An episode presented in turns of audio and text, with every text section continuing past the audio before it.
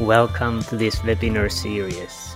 Physical Activity Researcher podcast and International Society for Physical Activity and Health, ISPA, have started a collaboration. We have edited their webinars to audio only podcast versions so you can listen them also on the go. Our mission is to advance science and share scientific knowledge. So if your organization has relevant webinars or lectures and would like to get more audience to them, please let us know. But without further ado, let's jump to the webinar.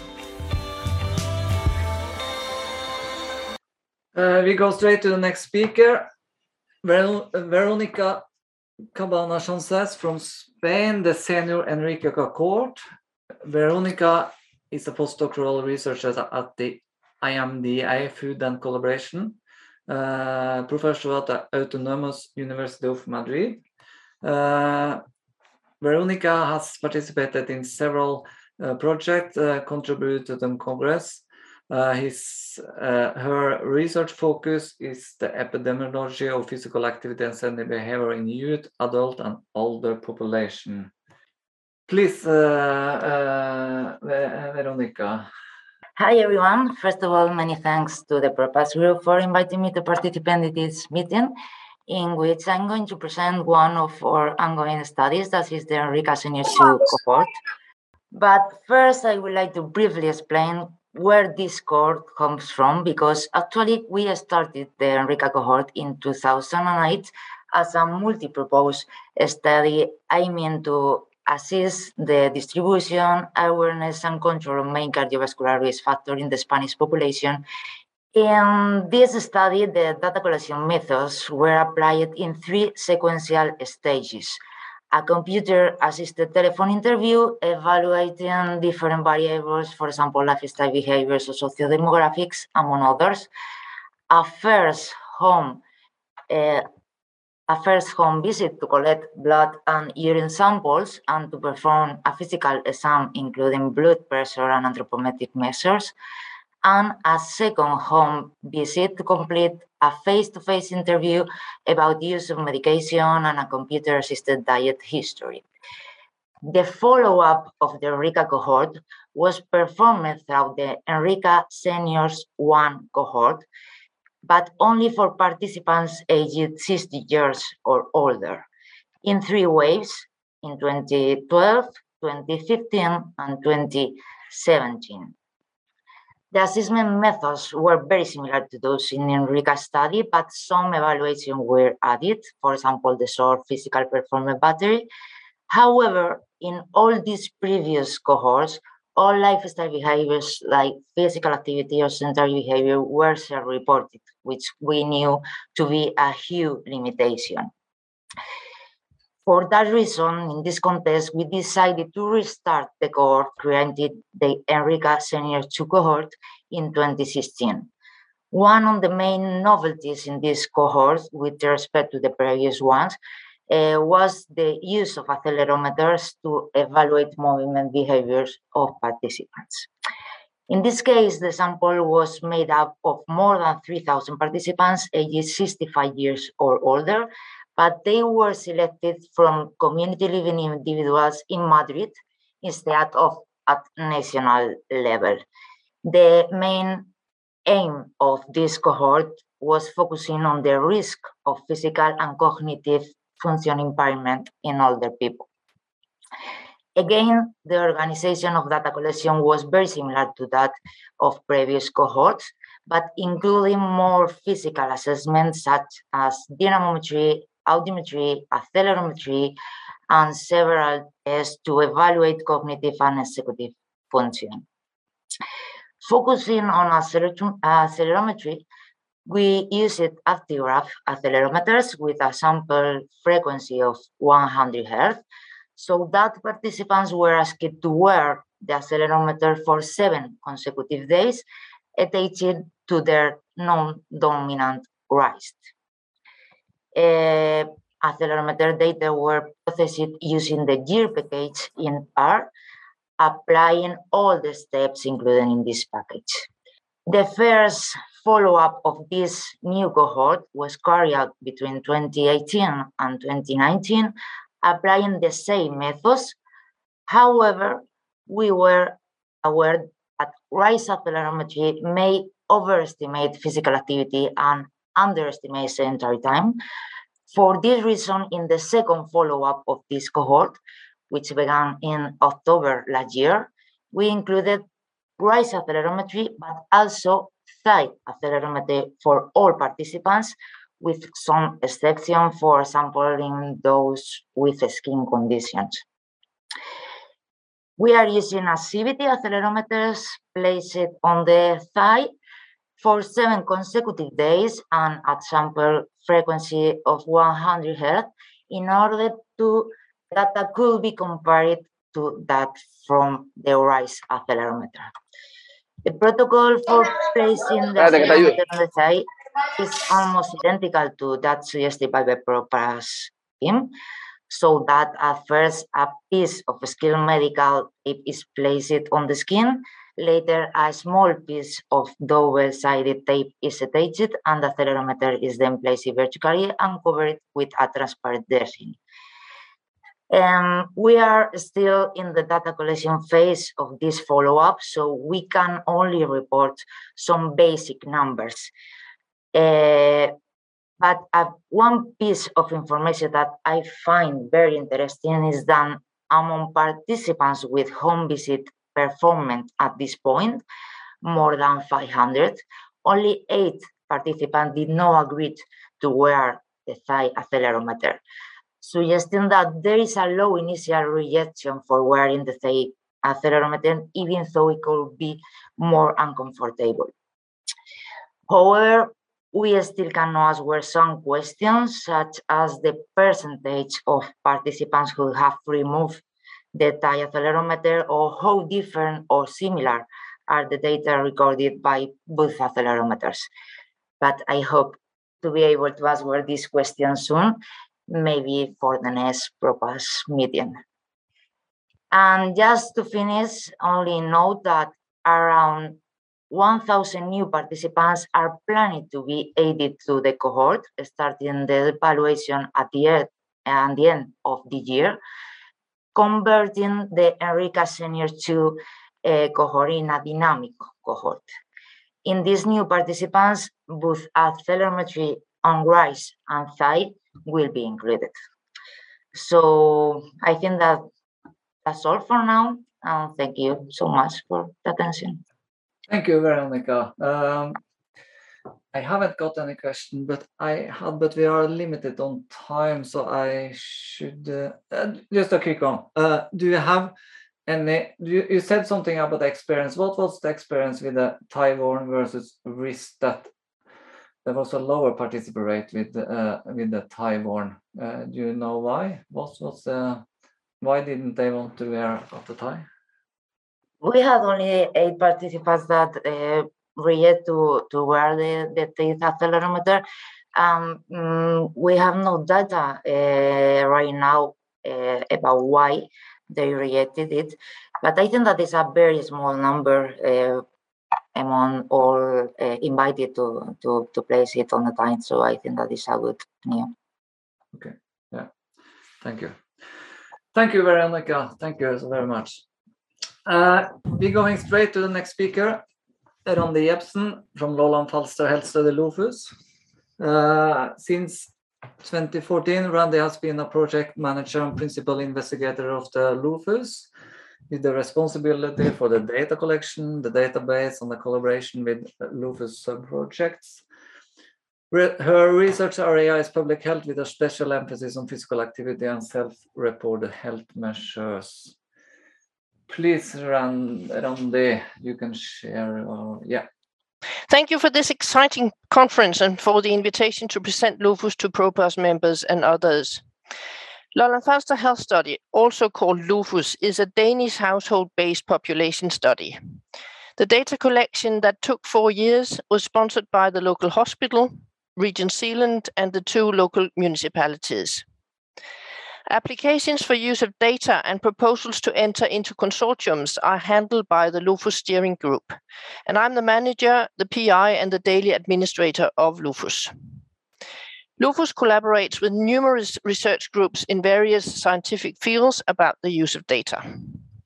Although the Danish population is genetically relatively homogeneous, population health varies across regions of the country, with life expectancy in Lolland Falster being five years below the municipalities with the highest life expectancy. The region scores worse than the national average on several health indicators. During the data collection, LOFUS had three examination sites for data collection shown as red spots on the map. Participation rates varied between age groups, with young men being a particularly difficult group to reach. The overall participation rate uh, ended at 35.5%, and almost 19,000 individuals participated. Uh, participation was, of course, voluntary for all invited individuals, so not all participating households were complete. We invited uh, people above the age of 18 or 18 or above uh, using their uh, randomly uh, uh, selecting, using randomly selecting using their unique identification number. Um, and as I said, they could come all together from a household or they could participate individually. The age of participants ranged from three months to 96 years. The data collection uh, included a series of clinical examinations such as anthropometric measures, ECG, blood pressure, and lung function, depending on the age of the participant. Blood and urine samples were collected for same day analysis, and blood, urine, feces, and saliva were stored in the regional biobank. Questionnaires were electronic and self administered from the age of 11, while parents were asked to complete questionnaires on behalf of their young children. We started with accelerometer measurement one year after the start of LOFUS because it took time to find funding. From February to 2017, we managed to get enough devices to include families with children. And for the last 15 months of the LOFUS data collection, we managed to include all LOFUS participants. We used two Axivity AX3 devices, one on the right thigh and the other on the right side of the lower back, and the OMGUI software. Uh, participants were instructed to wear the accelerometers for seven consecutive days. Data reduction was done by our very close colleague Jan Brønd at the University of Southern Denmark. We have accelerometer metadata on children down to 10 months of age. Uh, of course, toddlers should, of course, be able to walk to be included. But here I present only the number of adult participants with at least three days of recording. As you can see, the total number is around 3,700, with the majority of individuals being between the age of 40 and 69 years and being female. So far, data from the dual accelerometer measurements have been published in two articles that were part of the PhD thesis by Therese Lockenwitz Petersen. She examined resemblances in physical activity among members of families with children.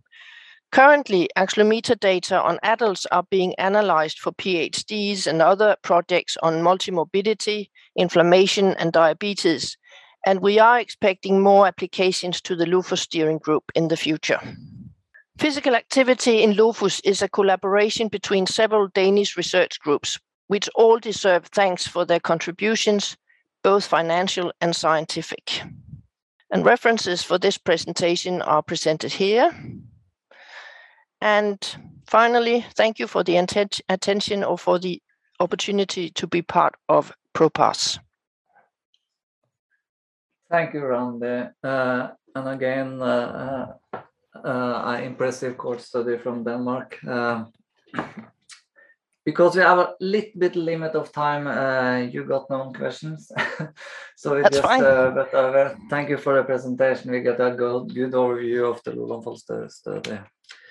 Uh, the next speaker is Fabio Franzese from the SHARE Survey of Health, Aging and Retirement in Europe. Fabio uh, works at the SHARE database management since 2019 is a part of the coordination team of the SHARE accelerometer study. His research interests are inequalities in health and health behavior. Please, Fabio, you can start your presentation. Thanks a lot. Hello. So, yeah, I am presenting SHARE, that is the Survey of Health, Aging, and Retirement in Europe, and the accelerometry study that we did within SHARE. So, first of all, SHARE is, as the name suggests, is um, a survey to study older populations. So we have um, people from age 50 and older in our sample. We do also interview their partners. They can be younger than 50, but the general focus is on the 50 plus generation and it's cross-national. So Share started back in 2004 with, with 12 countries, and now there are 28 countries. It's almost the complete coverage of the European Union. Only Ireland is missing because they have another uh, comparable study. And but therefore we yeah we have uh, Switzerland included and also Israel, so a total of 28 countries. Share is a panel study, so we interview the same persons every two years. So that is the aim to track the respondents over the time to have a, their aging trajectories, the uh, transition into retirement, and everything that comes with aging. Um, yeah, in our data. Data set uh, or the uh, the questionnaire is multidisciplinary, so we have a face-to-face interview that we do, and in the questionnaire, a lot of topics are covered, um, but the most important ones are listed here. It's health and health behavior, finances, family and social relations, but we do have other questions, for example, on um, computer skills and psychological factors, life satisfaction, working conditions, stuff like that. But um, health and health behavior is one of the very important issues in share. Um, and we want to look at the health of the aging population. And from its beginning, Share is very much interested in not only asking people for their health and health behavior, but actually measuring. So, for example, a grip strength test is included in every interview. And in line with that, we also wanted not only to ask people for their physical activity, but actually measure their physical activity. And that is what we did with the accelerometry study that we did in wave eight of share that was conducted in 2019 and 2020. For the accelerometry part of share in wave eight, it was 10 countries that um, yeah, did the accelerometry study that was Sweden, Denmark, Germany, Poland, Czech Republic, Belgium, France, Spain, Italy, and Slovenia. And in these countries, not all of the share sample um, were asked to wear an accelerometer, but only a subsample. And we asked the respondents in the face to face interview, we asked them if they are willing to wear an accelerometer on their thigh for eight days. And if they consented, then they received the device and all the instruction afterwards via mail. Our aim was to collect a total of 2,000 uh, measurements, so 200 in each of the countries. Unfortunately, we didn't achieve that goal due to the COVID pandemic we had to stop field work in March 2020. And at that point, we collected um, more than 850 valid measurements.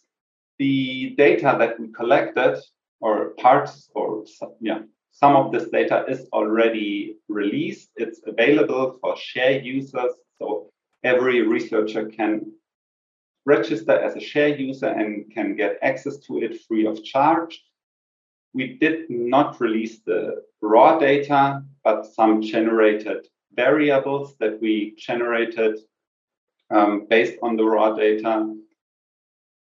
but maybe we will have um, an update with the raw data in the future. Anyway, we want to extend the measures that we provide to the share users, for example, with the activity recognition that is, um, as we heard earlier, is one of the projects of ProPass so that we can yeah, have data on activities, specific activities that we can provide for users for their research. I think for uh, ProPass share can be valuable as we cover um, different countries. It can be complemented. Other studies, for example, the uh, that, that we heard the Enrica senior study from Spain. We also have Spain Spanish data with um, older persons, or also for other studies that do not cover the old older generation in that detail. We can have we deliver some information on these age groups. And I think that's, that can be valuable for ProPass and other cohorts. So that's all from my side. That was a very quick overview of share and the share accelerometry data. Um, yeah, thanks a lot for your attention. Thank you, Fabio. Um, I have a general question. It's to all the speakers, but, but how are you and other courts addressing recruitment of those who from low income groups? For example how do you handle that?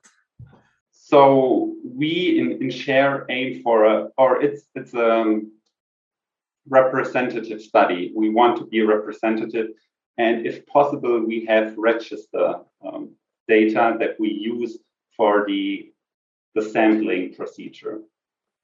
Yeah. so yeah. that is our approach yeah Thank you so much, Fabio.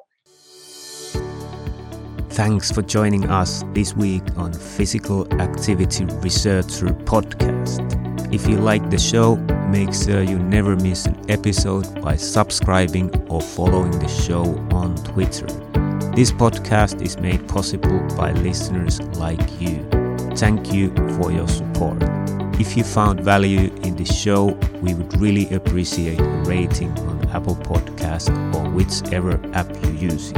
Or if you would, in a real old school way, simply tell a friend about the show. It would be a great help for us. We have a fantastic lineup of guests for forthcoming episodes, so be sure to tune in. Thank you all for your support and have a great day.